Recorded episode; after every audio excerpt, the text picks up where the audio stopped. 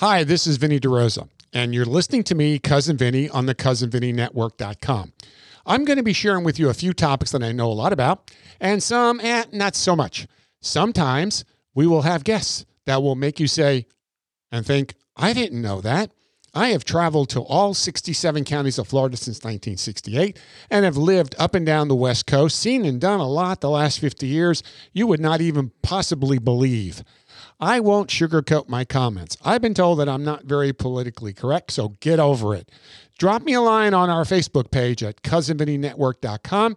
Or if you'd like to be a guest, give me a call at 888 738 7381. That's 888 738 7381. And please share our podcast for anybody else that you know out there that loves podcasts. Please take some time to visit our sponsors at cousinvinnynetwork.com. Without them, this network would not be possible on the Cousin Vinny Network.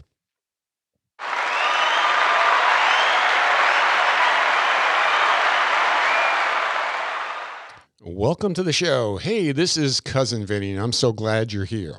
Well, another Did You Know That?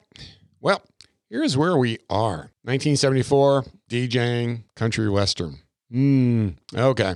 My dad decided to build a shopping plaza in 1974 75 called DeRosa Plaza. It's at the intersection of 495 and Highway 488. So we built this plaza and we had our Italian deli in there and on the end was my real estate office in the future, but it wasn't there yet. It was just there. We built it. In the interim of all of that in 1975, I ended up going to fire college in Ocala because dad said if we're going to have a fire department, he was on the fire commission that started all the different fire departments here in Citrus County. There was a, a group of individuals around the county said, look, we need fire protection because all we had was Crystal River and Inverness. So we ended up with, I think it was nine or 10 different little fire districts around the entire county.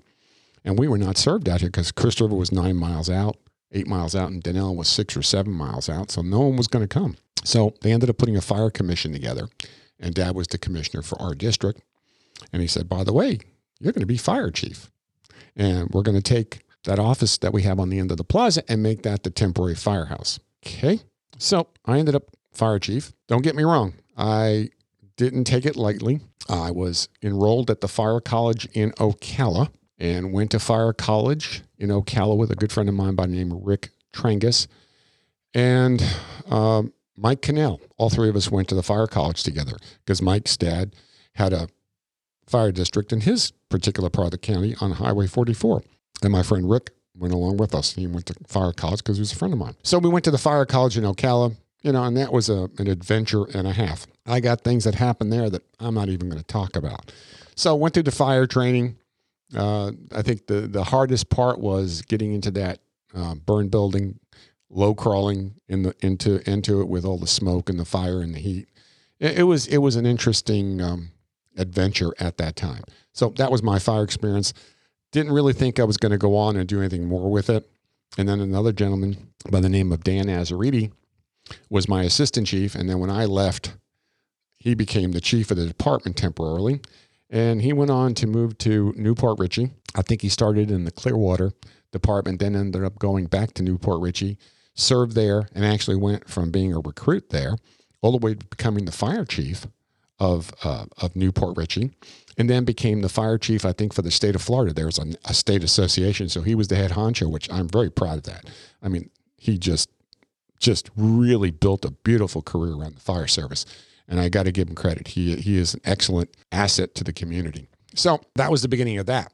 Now I was still working for Ralph as a real estate agent, and and my my first and only sale was Seven Rivers Community Hospital, and I talked a little bit about that in other episodes. But I have firsthand knowledge of how that whole hospital thing came about. And, you know, it was a family thing. And I was involved with the, the site, helping them purchase the site. I was involved with the construction of it all the way through the time it went to dedication. So that was back in 1975. And in between all of that, I was still a DJ, but I went to WTRS, which was a middle of the road rock station in Dunnellon. And David Arthurs, I think at the time, owned it, and Gary Manning and a bunch of other people were involved with it. But I did that, you know, for a period of time, and it was kind of fun. Well, we did all kinds of funky stuff, but that was going to the fun side of the DJ part. And again, um, I was get, just getting into real estate, working for Ralph. Uh, and then I got the bug up my butt to run for county commission because Ralph was retiring in 76 and I was 26 years old. And I said, I'm going to run for county commission. So I got out there and did the politicking thing, but I lost. You know, it was part of the good old boy system.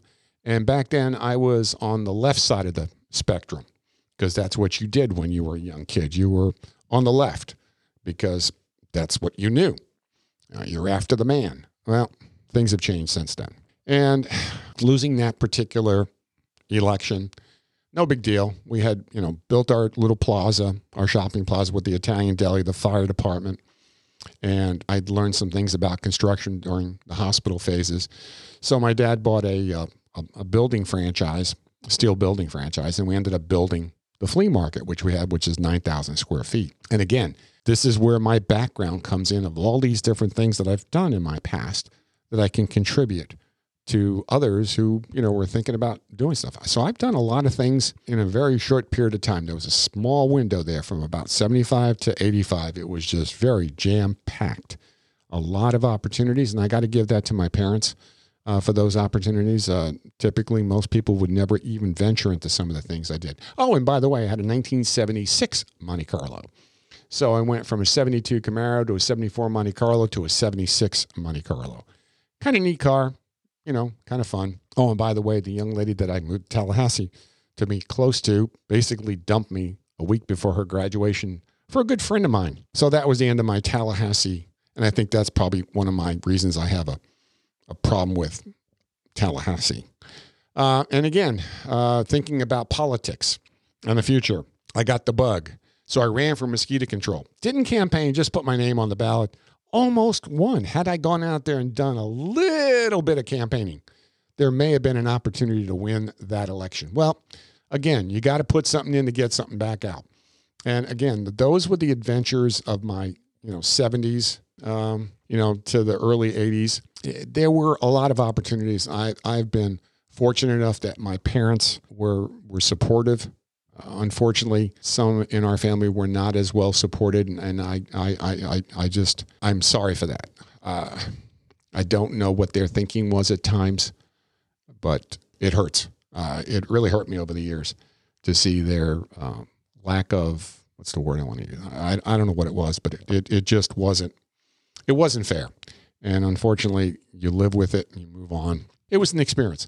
So, 1978, you know, I'm uh, a fire chief, built a hospital, uh, ran for county commission, ran for mosquito control board, built a flea market, uh, built a couple of other buildings that are still today there. There's a restaurant in one of the places called the Loft. That was a little gasoline, a, a mechanic shop. My mobile home that I had from Tallahassee was on the slab next door to it. There's a piece of concrete sitting out there, and people go, "What's this here?" That used to be my front porch where I used to park my car because my car was parked. My mobile home was parked right behind the stores, so it was really convenient when there was a fire. I could either jump out and go to the left or jump out right, go to the store. I was the only resident there at DeRosa Plaza, and it was kind of fun. Uh, it was kind of neat. Friends really loved it because we had a deli, you know, and people would come over and go, what are we going to eat tonight? I don't know. Let's go to the store and get something to eat. So that was the, the 1970s, uh, an interesting era. A lot of things happened in my life.